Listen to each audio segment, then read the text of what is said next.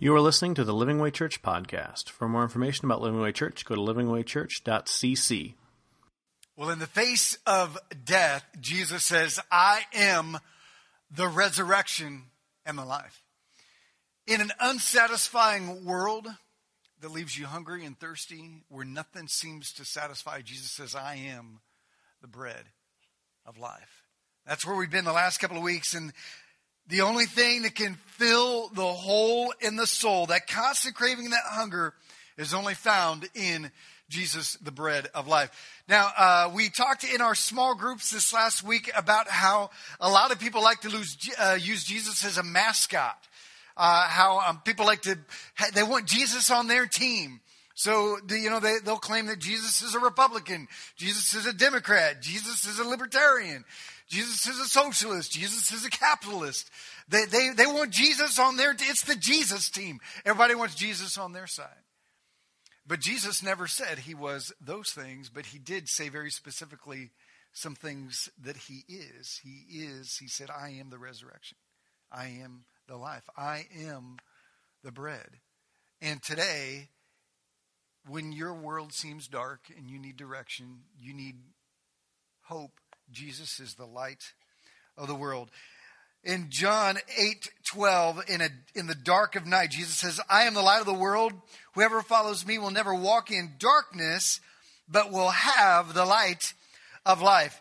Now, some of you guys are carrying a light right now. Pull out your phone for just a second. If you have a phone, if you have a smartphone, and you have a, a flashlight app on your phone. Boy, some of you guys, you got it right away. Boom, boom. Everybody turn them on for a second and shine them up here. I'm just kind of curious. See, uh, if you got it, if you got it, if you can find your app, you know, I keep mine on one of my wall, on one of my desktops there on my phone.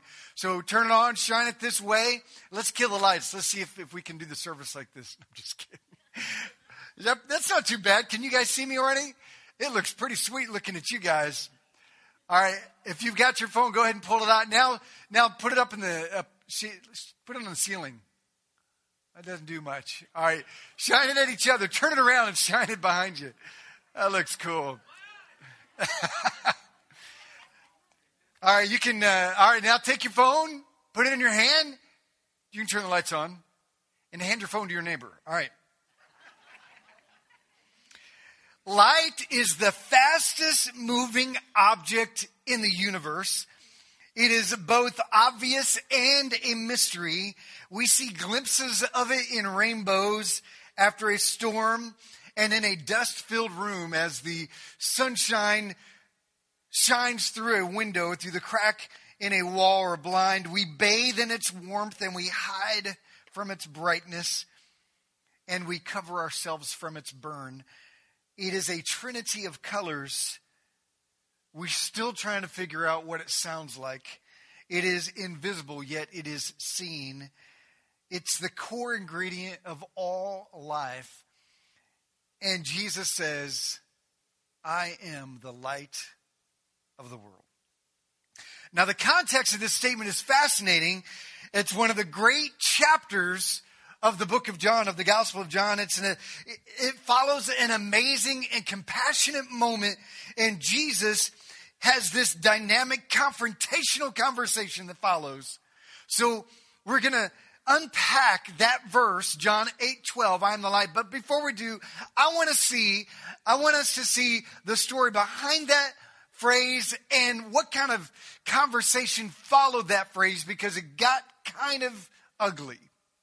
So let's take a look at it. It begins in John chapter 8, chapter 1, in verses 1 through 11. A very popular story in the Bible is a woman who was caught in adultery.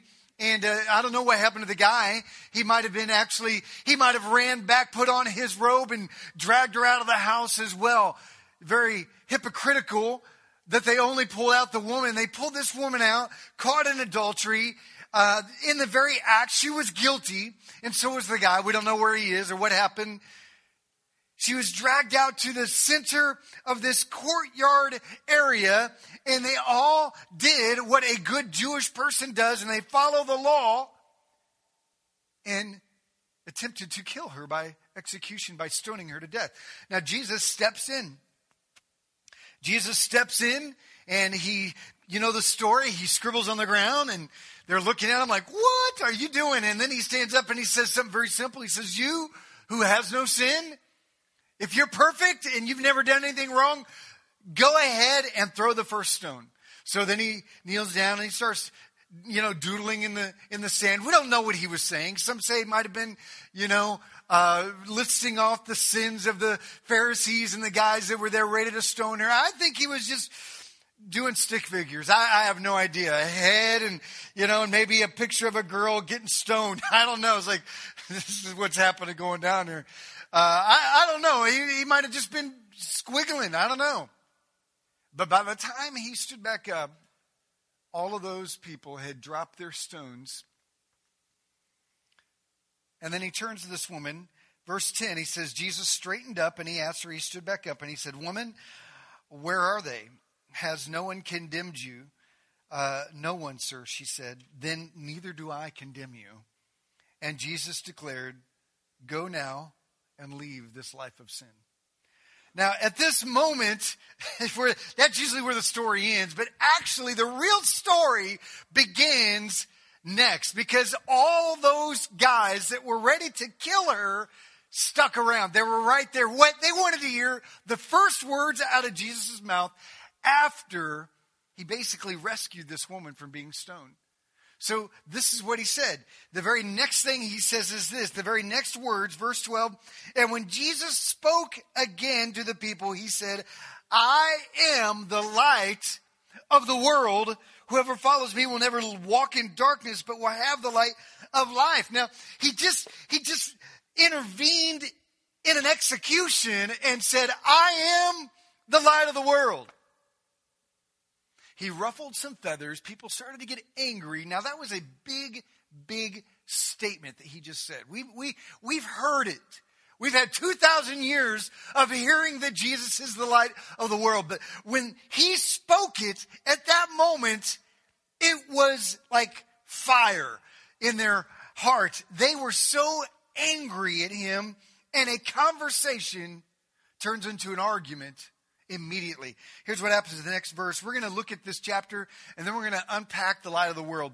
But I want you to hear the conversation. Rather than me just tell it, I want you to read it. So let's let's follow along. Verse 13 it says the Pharisees challenged him. Says uh, here you are appearing as your own witness your testimony is not valid. They're saying, hey guys, listen, Jesus, we're the Pharisees. We're the temple priests. We are the ones who were entrusted with the law of God. We are the ones entrusted with the temple ceremonies. We are the ones who testify what is from God and what is not. We are the witness. We are the ones. We are the keepers. We say what is from God, not you. And Jesus answered, Even if I testify on my own behalf, my testimony is valid. For I know where I came from and where I am going. I love this line. But you have no idea where I come from and where I'm going. I know I am, but you are clueless. You have no idea.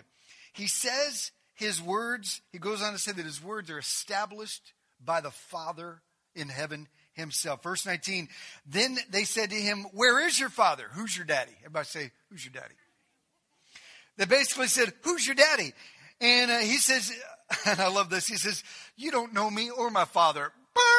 It's like, man, these guys, man, they're, they're, they're claiming to be the religious God elite. They claim to be the only ones who can say what is from God or not. And he says, You don't even know my father. He didn't say you're missing it, you're clueless, you're, you know, he did say you're clueless already, but he wasn't just saying you kind of got, he said, man, you're not even close. You don't even know him. Now, that infuriated them. Verse 20, he spoke these words while teaching in the temple courts near the place where the offerings were put. And he's right in the middle of that courtyard. I mean, where if you turned your head from where Jesus was at, you would see the altars where the lambs were sacrificed. so this is a major location. The temple's right behind him. And he's talking to a bunch of people who knew exactly what he was trying to say, but did not want to believe it or accept it. It says, Yet no one seized him because his hour had not come. They wanted to kill him. Verse 21 Once more, Jesus said, I am going away, and you will look for me, and you will die in your sin. Man, burn. He says, and where I go, you cannot come. He said, man, I'm going back to heaven, but some of you, you're going straight to hell. Man, Jesus is serious. He doesn't mess around with the Pharisees. He talked so, I mean, he called them it many times uh, in different places in the Bible. He was so infuriated by their hypocrisy and by their pride and their arrogance that he told them to their face, you're, you're snakes, you're vipers, you're, you're demon possessed. He says, You're all children of the devil. He says, Every word out of your mouth is a lie, and it comes from the father of lies, Satan himself. I mean, he had nothing but negative things to say. And right here he says, uh, I'm going to heaven and you're not going. Now, you can imagine that if you're a keeper of the law, a priest in the temple, and, and you're standing in front of the very altar of God and the temple's behind you, you would be angry at this Joe named Jesus who's trying to say that you're going to hell and that you don't know God. Verse 22 This made the Jews ask, Will he kill himself? They wish. Is that why he says, Where I go, you cannot come. But he continued, You are from below. Hmm. I am from above. He says, You are of this world, and I'm not of this world. I told you that you would die in your sins if you do not believe that I am He. He gave me a way out. He says, You know what? Right now, as it stands, you're going to die in your sins and you're not going to, to, to the kingdom of heaven. I mean, just, he's telling you, but if See, all of you get an if today. Because as it stands, apart from Jesus Christ, apart from Jesus and understanding and acknowledging and receiving who he is, apart from that, we all die in our sin. But he says, if, if, we all have an if today, if you do not believe that I am he, you will indeed die in your sins. If you don't understand who I am, your afterlife doesn't look so good. Verse 25, well, they say, well, who do you think you are? Who are you? I love that. Who are you? And they asked, uh, just, and he, they asked, who are you? And I love what he says. He says, just what I've been telling you from the beginning. He said, man, get your fingers out. Eeko, eeko, eeko, eeko. Get your, stick them in your ear. Squeegee them out a little bit. Eeko, eeko. He says, Jesus said, man, it's what I've been telling you all along. He says, verse 26, I have much to say in judgment of you. he says, Man, I got a lot of things to say, and they're not good, but I digress. He says, But he who sent me is trustworthy, and what I have heard from him, I tell the world. He says, I could tell the world and tell you what I think about you, but instead, I'm going to tell the world about the kingdom of God. I could say a lot of things about you that I don't like, but instead, I'm going to speak the words of hope and life. He goes on to say that you might understand this when you finally see me on the cross. He said, There's going to come a day when I will be lifted up, and when I am lifted up on a cross, referring to the time of his bearing the weight of the world on his shoulders on the cross, he says, When I am lifted up, he says, Some of you will get this. He says, but some, as he was speaking, were passing from death to life at that very moment. Not by a sign, not by a miracle, but by the power of God that they sensed and discerned through his very words. People were moving from death to life as he was speaking. Check this out. Verse 30 says, Even as he spoke, many believed in him. To the Jews who had believed him, he said, If you hold to my teachings, you really are my disciples. That's pretty heavy right there. If you, not if you just listen and go, man, that's pretty good stuff, Jesus. But if you hold to my teachings, if you walk in my teachings, if this is something that affects the very core of who you are and who you live, he says, uh, then you know you got it. And the world will know you got it. You're really my disciples. The word disciple means to follow. We're going to talk about that in a minute. He says, then you will know the truth, and the truth will set you free. See, we like to sing that verse. We like to quote that verse. Know the truth, and the truth will set you free. The context is right here. He had just intervened in an execution. He just called himself the light of the world. The Pharisees were shouting him down, and he said, ah, You're going to hell, but if you believe, you will be free. Eyes were open, light was cast upon his words, Some remain in darkness because verse 33 says, And they answered, We are Abraham's descendants. We have never been slaves to anyone. How can you say that you can set us free? Jesus replied, Verily I tell you, everyone who sins is a slave to sin. Now, a slave has no permanent place in the family, but a son belongs to it forever. He basically says, We are all born into a family of sinners. Every one of us in this room, Jesus says, you were born a sinner. I never had to teach my girls when they were little to bite. I never had to teach them to take things or to say no. I never had to teach them to run away. The first thing they learn when they learn to walk is to what? Run away from you. Come here, you little booger. They're like, running away. Don't touch that. that means an invitation to touch it. We have to teach them to share. Because our natural inclination, our natural nature is to be selfish. Mine. Right? You guys, parents, you're in that stage right now. You give them something, and even though you gave it to them, they won't share it with you. Jesus says, man, there's sin bound up in our heart. And we're a slave to it. It is, it is something we are bound to, and it's, it's a family problem for all of creation. He says, but I can give you a new family. Verse 36 So if the Son sets you free, he says you're free indeed. He's talking about sin. He's talking about the slavery of sin. He says, if you will trust in me and believe in me and who I am and what I'm saying here, you will go from death to life. You will go from slavery to freedom. You will go from darkness to light. So they start to tell him that Abraham taught them only to follow God and that God is the only Father in heaven. And Jesus begins to say, Well, if you hear the Father, then you uh, hear me because I and the Father are one. He says, If you do not hear me, then you aren't the Father's.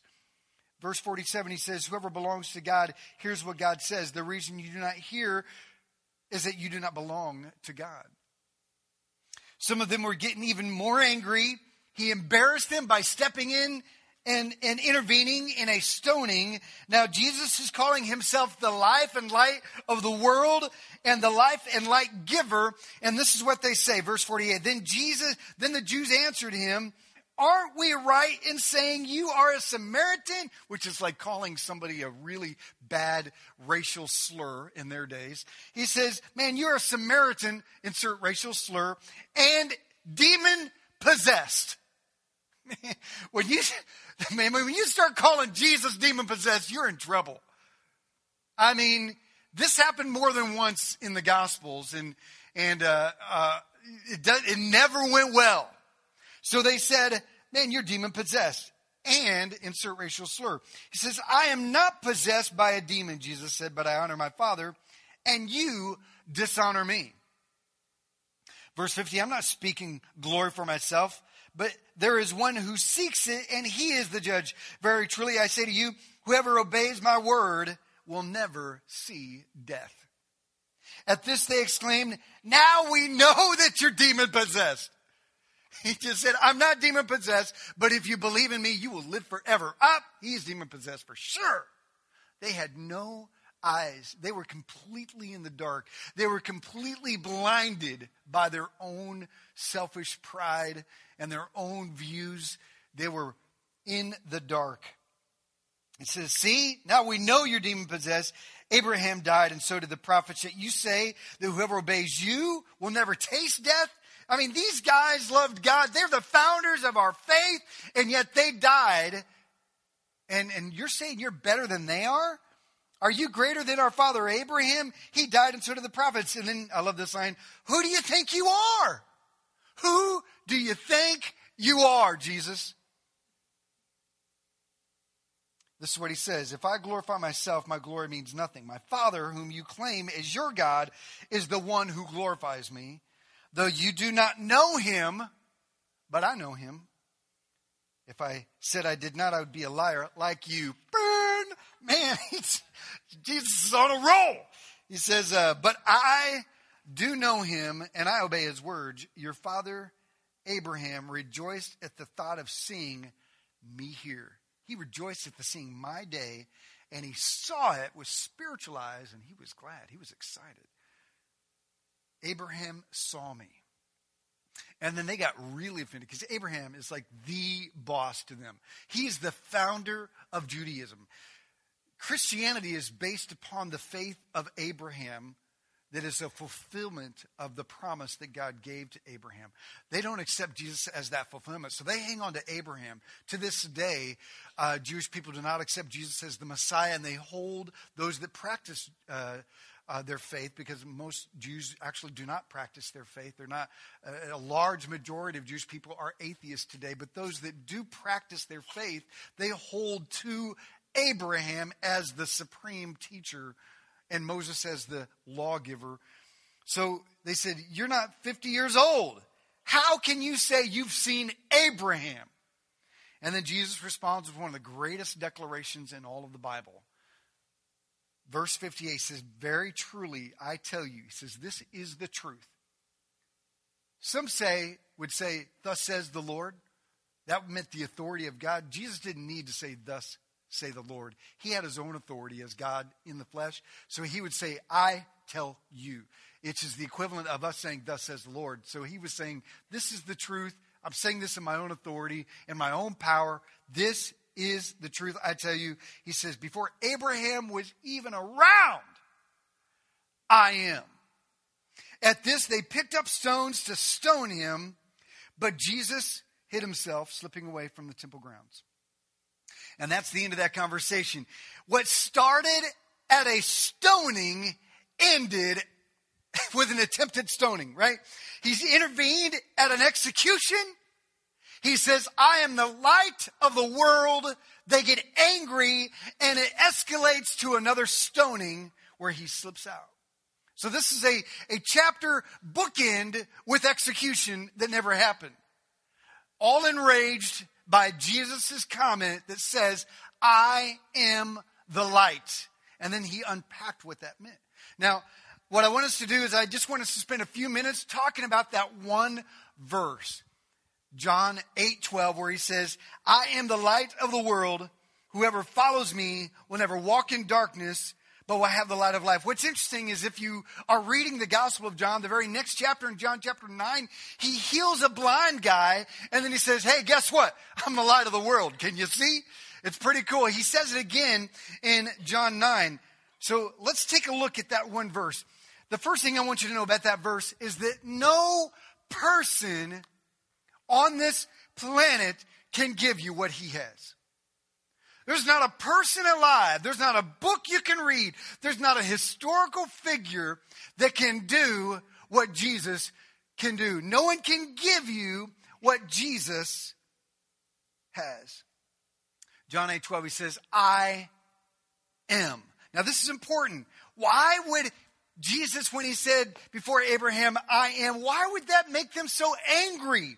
You see, let me tell you a little bit about that phrase before Abraham I am. First of all, he's saying, Abraham, that guy who's the founder of your faith, I am before Abraham. So don't go to Abraham, you need to go to me. And then he says, before Abraham, I am. In Exodus chapter 13, Moses was, maybe you know the story, he was a shepherd at the time and he came across this burning bush, this bush that was burning that was not actually was inflamed, but not you know wasn't burning away. It was just a burn that was glowing, and it was God manifesting Himself to Moses.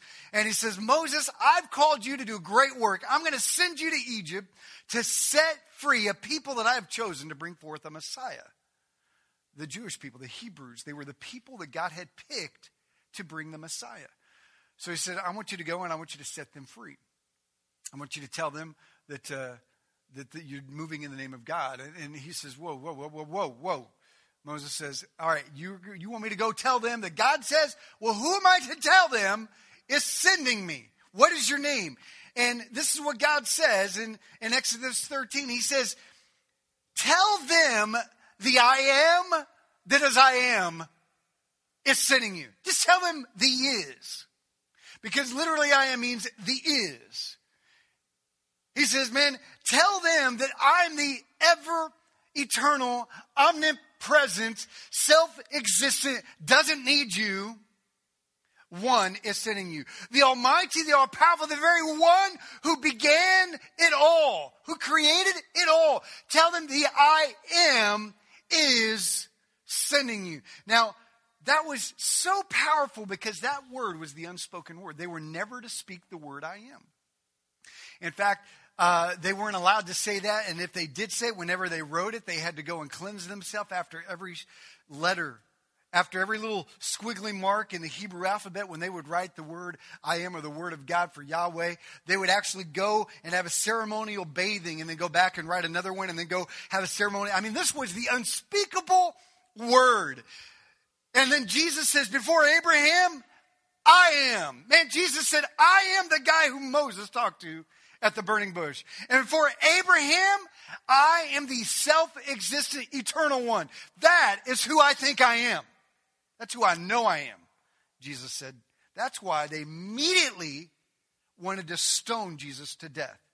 Now, when Jesus says, I am the bread, I am the light, I am the resurrection, we're going to see he says, I am the vine. Next week, we're going to look at I am the gate, I am the door. He is saying no one can do what I'm doing. I am the Almighty God in the flesh, and only I can give you what you're looking for. Very, very powerful. Jesus is not a mini God. He's not mini me. He's not God's Bubba. He's not God Jr. He's not on the little C and God's on the big C. He's the very identity of God in the flesh. I am. I am the bridegroom. I am the forgiver. I am the bread. I am the resurrection. Phrases attributed to God only. Jesus says, I am Him. I want you to imagine the greatest authority on the planet. Somebody, probably our president is probably one of the greatest authorities on the planet. There are a lot of authorities and influences on the planet, but uh, the U.S. is probably the most influential nation in the world. Our president is probably the most uh, powerful person on the planet. Uh, if you had a card in your back pocket that basically gave you authority to do anything because, you know, the president says, here, here's my th- authority. You know, you, man, you could do anything. Man, walk in, think about the power and authority you would have to be able to play that president card. yeah, so there's no room, president card. But turn me down, president card, you know. If you had the authority of the president on your side, man, you could do almost anything. Now, Jesus didn't move under the authority of anybody but himself. Jesus says, Abraham and Moses, your greatest authorities, well, they didn't even move without my authority. I testify not from theirs, but from my own. I am the great I am. And then he goes on to say, I am the light. I want you to write this down. To see Jesus is to see. To see Jesus is to see. Why was this so offensive to them? Why were, why were they so offended when Jesus said, Hey, man, you see me? you see. You see, this was in the middle of a holiday. This holiday was called the Sukkot. It's also known as the Festival or the Feast of Tabernacle, the Festival of Tabernacle. And it was basically a holiday that for a week they celebrated their journey through the desert and God's liberty. And so what they would do for the week is they would build these huts they would build these tents outside of their houses and they would sleep in a tent outside of their house for a week.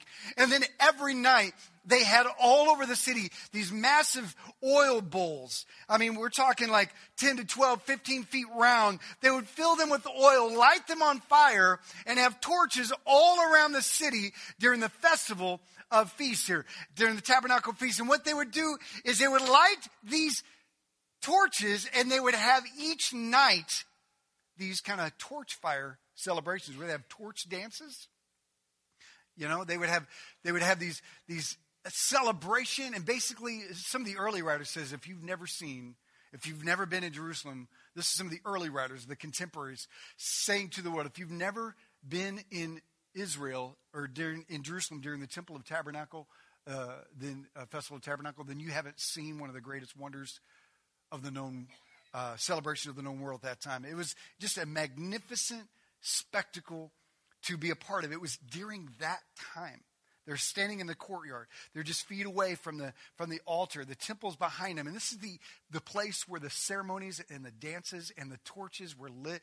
So they slept in the tents to remember that they wandered in the desert for forty years, and they lit the torches and danced because it reminded them that the light, the pillar of fire that led them through the desert for forty years, was God's presence leading them and that He never left them. So here's Jesus in the midst of that great holiday saying, You know what? I'm that light. I am the light that you celebrate. I am the very one that you're dancing about. That pillar of fire, that great light you celebrate that led you, that's a picture of me. Genesis 1, the Bible says, Let there be light. Man, that's the creator, the life and the light giver. Jesus says, Hey, that's me. Psalm, Isaiah, and Daniel say that God is the light. Jesus says, Hey, that's me. Isaiah 9 says that the Messiah will come and be a light to the world. And Jesus saying, Hey, that's me. See, when Jesus said he was the light, that was big. We don't get it now because we've heard it for years. We've kind of desensitized. Oh, he's a light. Yeah, that's a good thing. No, it's much, much, much bigger than that. I've got a few light examples. I've got, um, see, I've got this light. This is a fun light right here. This light here is uh, one of my favorite flashlights. I'm going to shine it in your faces, but only for a moment. Boom, boom. All right. Now, this light, let's see if I can not put it in someone's face and keep it on. There we go. No, it's in everybody's face. Here, who can live with? No, I'm just going to leave it right there. Everybody, Brian Reed, everybody, let's give it up Brian. All right, now I'm going to turn it up for a little bit. All right, let's say this light. He says, You know what? I am the light. There is no other light other than me. It is Jesus or darkness. No Jesus, no light. He is not a light, but he is the light. He is the one. Jesus is the true light among many false lights. He says, man, there's a lot of lights out in this world that would try to draw you, kind of like a bug light. You know, there's a lot of lights in the world like the bug light. I can't help it. You know, it's like good old country entertainment, right? Put up the bug light and just go outside and have a good time as it kills all those beetles and you know, mosquito eaters and all those kind of things. Jesus said, you know what? Those, there's false lights that will draw you, but then will kill you. He says, man, I'm the life of light. And if you draw yourself to this light, I, you won't die. You'll have life. He says, I am that light. I've got what you need. He says, Jesus says, you can't see. Well, then you don't have the light. See, here's the power of the presence of light. I want to tell you a little bit about the power of light. I've got another one here. This is one of our youth camp small group uh, lights. This was kind of cool. When we went to Big Stuf Camp, we would have these, and we would sit on the beach and have small groups. And and the, and the, when you're out on the beach and you know, and it's it's complete darkness, and you turn this light on, it's beautiful to see all these small groups with these lamps you know, huddled together, talking about what God's doing in their life. Very powerful, powerful, intimate moment. The power of that light, as small as it was, was powerful. Here's the power of the light. Number one is that the presence of light exhibits or shines light on hope. In the dark, you are blind to hope. Some of you, you are in the dark right now. You think there is no hope for your family, no hope for your home, no hope for your kids, no hope for your marriage, no hope for your job, no hope for your money. Will you let God shine His light on your life? Will you let the light and the hope of God be shined upon who you are? He says, Man, if you come to me, I will shine light and hope on your marriage, on your family, on your home, walking to bed in the dark. Man, when I come out of the bathroom and I flip that light off, and all of a sudden my bedroom looks like a black hole. You know, you ever been there?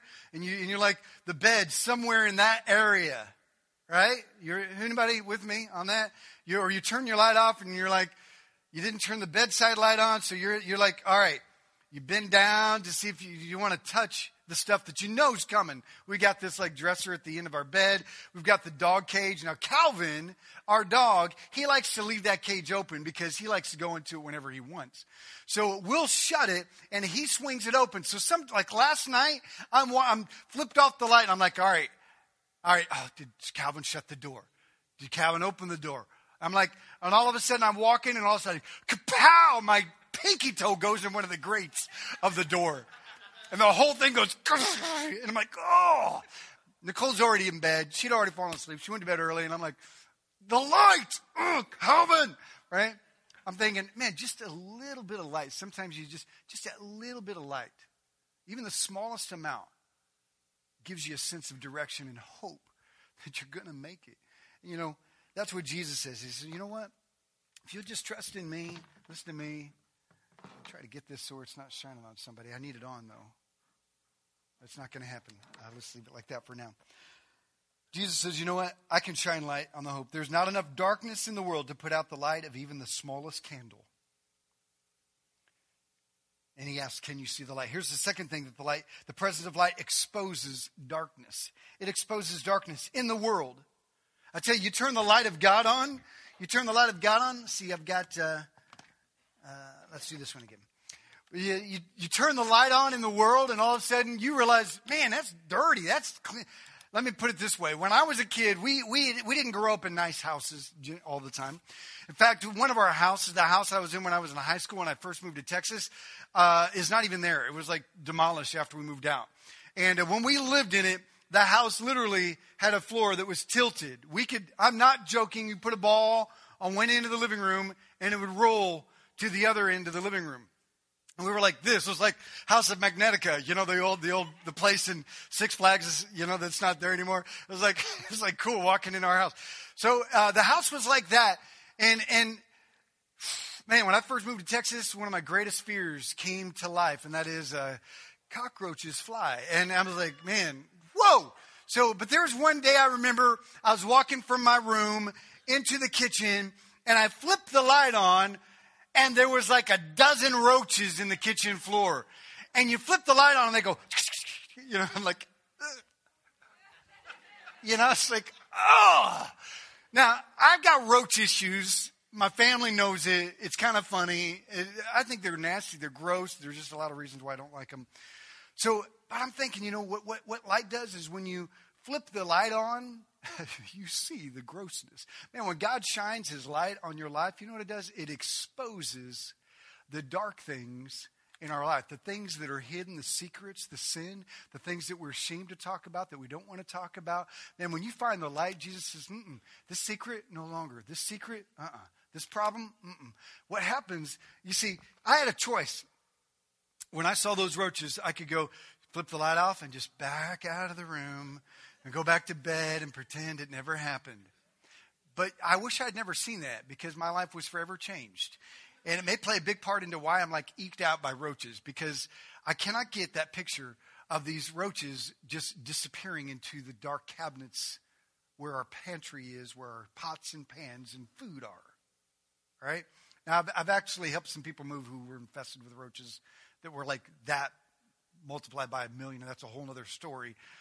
But I tell you, that day, I, I like, you know what? I don't think I could ever eat anything in our pantry ever the same. I don't think I could pull food out of, out of a pantry ever. It changed me forever because I had a choice. I was either going to deal with the things that the light shined on, or I'm going to live in denial and pretend everything's fine. You see, when God shows up, when Jesus, the light, shines on the dark places of your life, there's a lot of things about your life, about you, that come to light that you don't want to talk about, that you're in denial about. Darkness in the Bible represents sin, death, confusion, and lack of truth, and evil spiritual forces. Light in the Bible, and it's mentioned over 200 times, it represents life, goodness, hope, righteousness, truth, understanding, wisdom, guidance, and God's presence and glory. That is why Jesus came to the world, not just to be a light, but to expose and crush the darkness. Just like those roaches had to be crushed and exposed, otherwise, we would have never realized how nasty our kitchen was. Here's a third thing the presence of the light expels the darkness. It not only exposes, it not only exhibits hope, expels darkness, but it expels darkness. Darkness runs off. Demons tremble at the presence of light. The power of a flare. Now, I was gonna, I had a flare I couldn't find my flare. I was going to bring it in here. I was going to pretend I was going to light it. But before I was, I was going to tell you a story, and then I wasn't going to light it. Because let me tell you, I actually lit a, light, lit a flare in the middle of a sermon illustration before, and it went terribly bad. I don't know if you're familiar with flares, but they're fire! Big balls of bright fire. And I, you know, what I did is I did this light on being the light, uh, and, and I had this guy who actually ran the torch for the Olympics through Dallas, and he was in our youth group, and I, he had the torch, so you know, I had him get the torch, and I thought, man, we're going to put the flare inside of it, man. We're going to light it, and you're going to run through the room. It's like, ah, da, da, da, you know, we're like, yeah, man, it's, it's awesome, right? So I lit the flare, and it was like, oh, he's like blinding. Couldn't see kids on the road. I'm like, come here. The guy's name was Damien. I said, come here. I was like, we stuck it on there. No, run. He's like this. and we had carpet. This was our youth room. It was a pretty good sized youth room. And, uh, and he's running around the room, and I'm like, oh, man.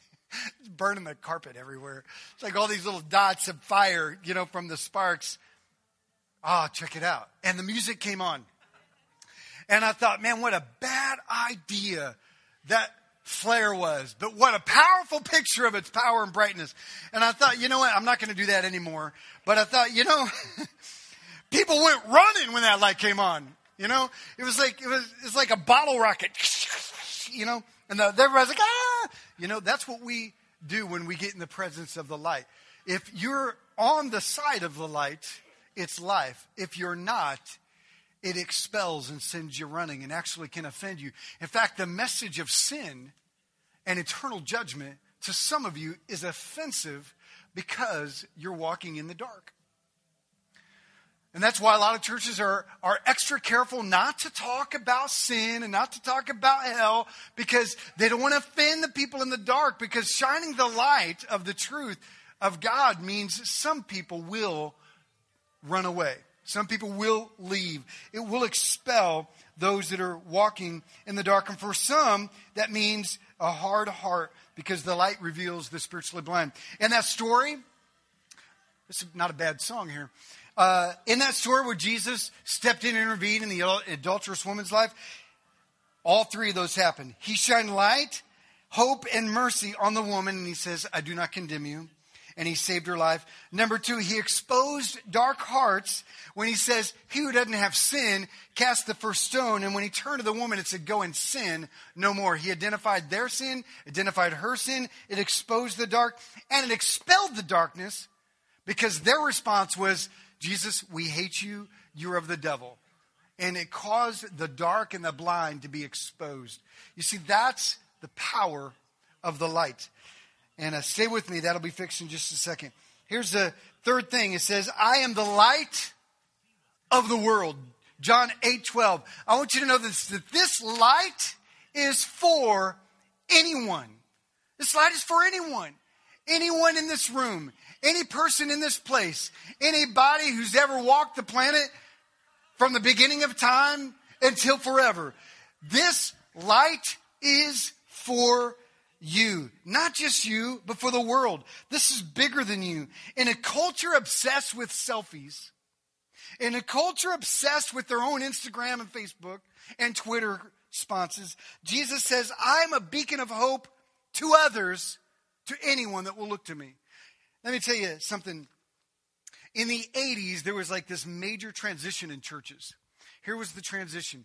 Basically, people went from a, a, a God based worship to a very personal based worship where it was like, you know, uh, worship songs that had to do with themselves and with God. And it was important because church had become very stale, worship become very, very, stale, our walks with God had become very stale. So in the 80s, it was, it was like the pendulum switched to a very personal faith.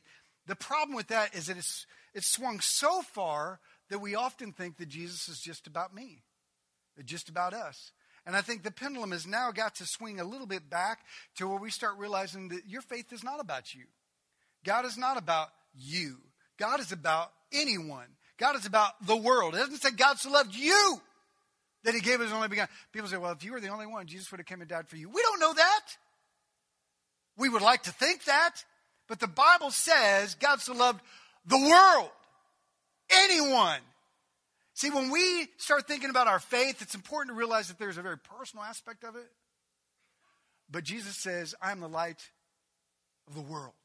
Anyone, anyone, anyone who will come, anyone who will respond, anyone who will listen, anyone who will look. This is for the world. Everyone needs the light. God so loved not just you, but the light shines on even the hard to love.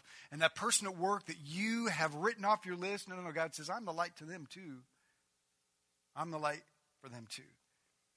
And he goes on to say, the number four is that I am the light of the world. Whoever follows me. To walk in the light is to follow Jesus. Now I've got this this uh, little light here, and uh, I want to come back to that here in a second. And I want to go to this one right, this one right here. This is a cool light. This is like Gonzo light right here. It's like, you know, I don't know about you guys are obsessed with flashlights. Uh, any any guys with me on that? Any any men? All right, look at the hands. There's there's honesty. If you like flashlights, raise your hand. All right.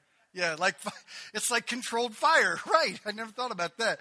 Fire, fire, flashlight, flashlight. Uh, all right. Um, we got this this obsession. I go to Home Depot and I'm not even there looking at flashlights, and I got to go down the flashlight aisle because there's something powerful about being able to see in the dark. Jesus says, Whoever follows me, he says, uh, this is where it happens. To follow is to walk in his steps, to follow the light of his life and words, to follow, not just tag behind or to go on a walk with Jesus. Jesus didn't say, Hey, come and hang out with me.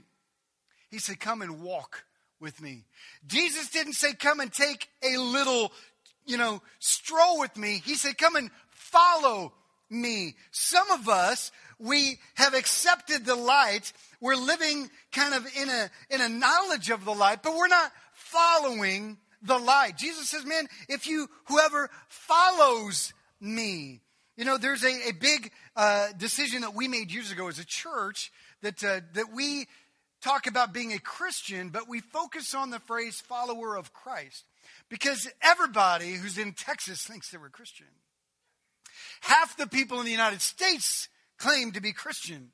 And there's 3 billion people on the planet that claim faith as a Christian. But Jesus didn't call us to be converts or Christians, He called us to be followers of His life and love. So He says, Come and follow me. You know, I was doing this earlier. I was like, I was, you know, check out these lights. I want you to, all right, I'm going to do something. I'm going to shine the light in your face on purpose. All right. So bear with me. The light's going in your face. If you're sleeping, all right, caught you. Uh, so I'm looking for the sleepers now. Uh, it's hard to tell because you're closing your eyes when it comes by. All right, now after I shine the light in your face, how does everything look? Like a white dot, doesn't it? If it's not long enough, there's a lot of people there, so I'm going to swing it over there. All right, you know, when we see the light, when we truly see the light, we see life differently. It's like, like a flashlight in the eyes. Like looking at these lights, when we truly see the light, things look different in our life. We see things through the light. Oh, you put your shades on. Very funny. C.S. Lewis says this I believe in Christianity as I believe that the sun is risen. Not only because I see it, but because by it I see everything else. This is not a generic light that saves everyone. It is a light to those who look to it and walk in it. That is why he says, Whoever follows me, which means if you don't follow me, you walk in darkness. And here's the last thing He says, I am the light of the world. Whoever follows me will never walk in darkness, but will have the light of life. Now, this is one of my favorite lights here. This is this is my headband light.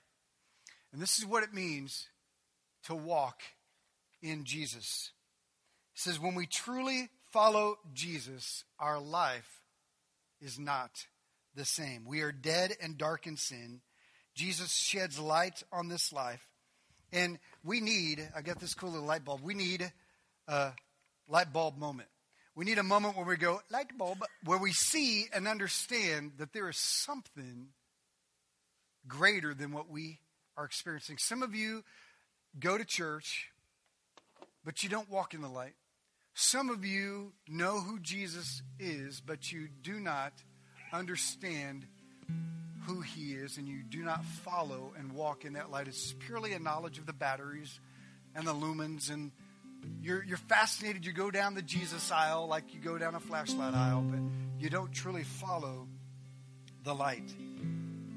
You see, when I put this on, I put this on when I'm working in the dark. I put this on when I'm putting up my Christmas lights. I installed one of my microwave this week, and I had had to put pull these out because I couldn't see in the dark. I see this changes when you walk in Jesus. Everything, everything looks different. Everything shines different.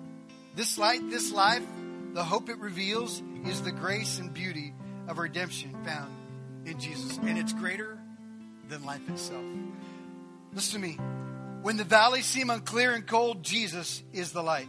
When the depths of depression keep you in the shadows of others, Jesus is the light. When your future seems desolate and dark, Jesus is the light. When sorrow and confusion cloud your vision, Jesus is the light. When death and despair look dark and grim, Jesus is the light. In the dark places of your heart, where no one has seen, where shame abides in the shadows, Jesus is the light. On a dark and winding journey, Jesus is the light to your path.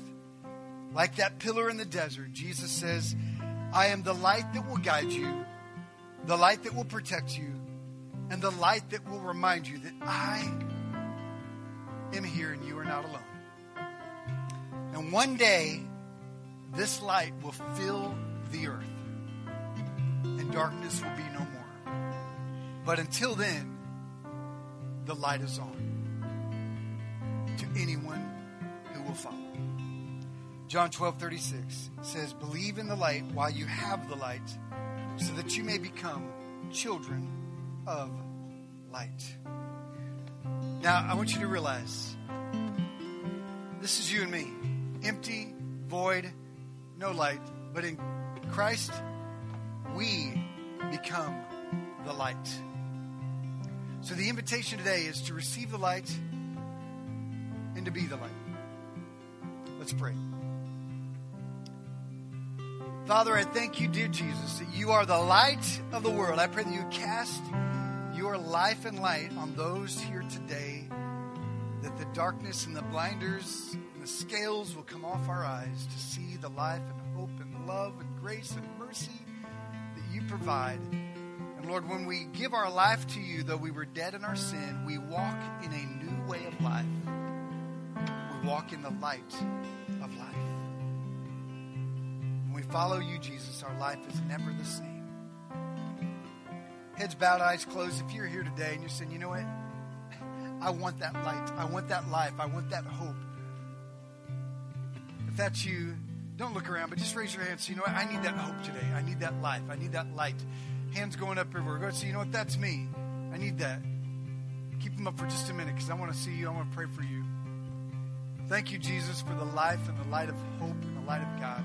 I pray that you'd shine in their heart. Let them know that they are not alone that there is a light whose name is Jesus who can guide them and help them and protect them and keep them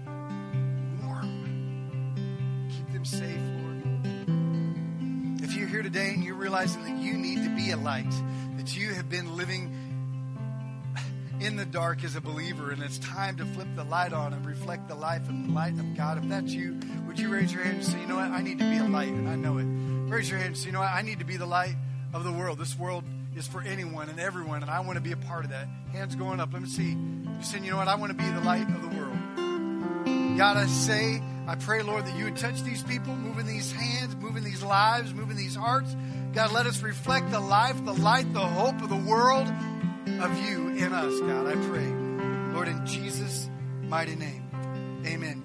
Hey, guys, as we wrap this up today, uh, as, as Sean's going to come pray over the offering, we're going to close in worship. I want you to realize that, that when you walk in the light, it gets dirty because you see the things that you don't want others to see. And you see the things that you don't want to see.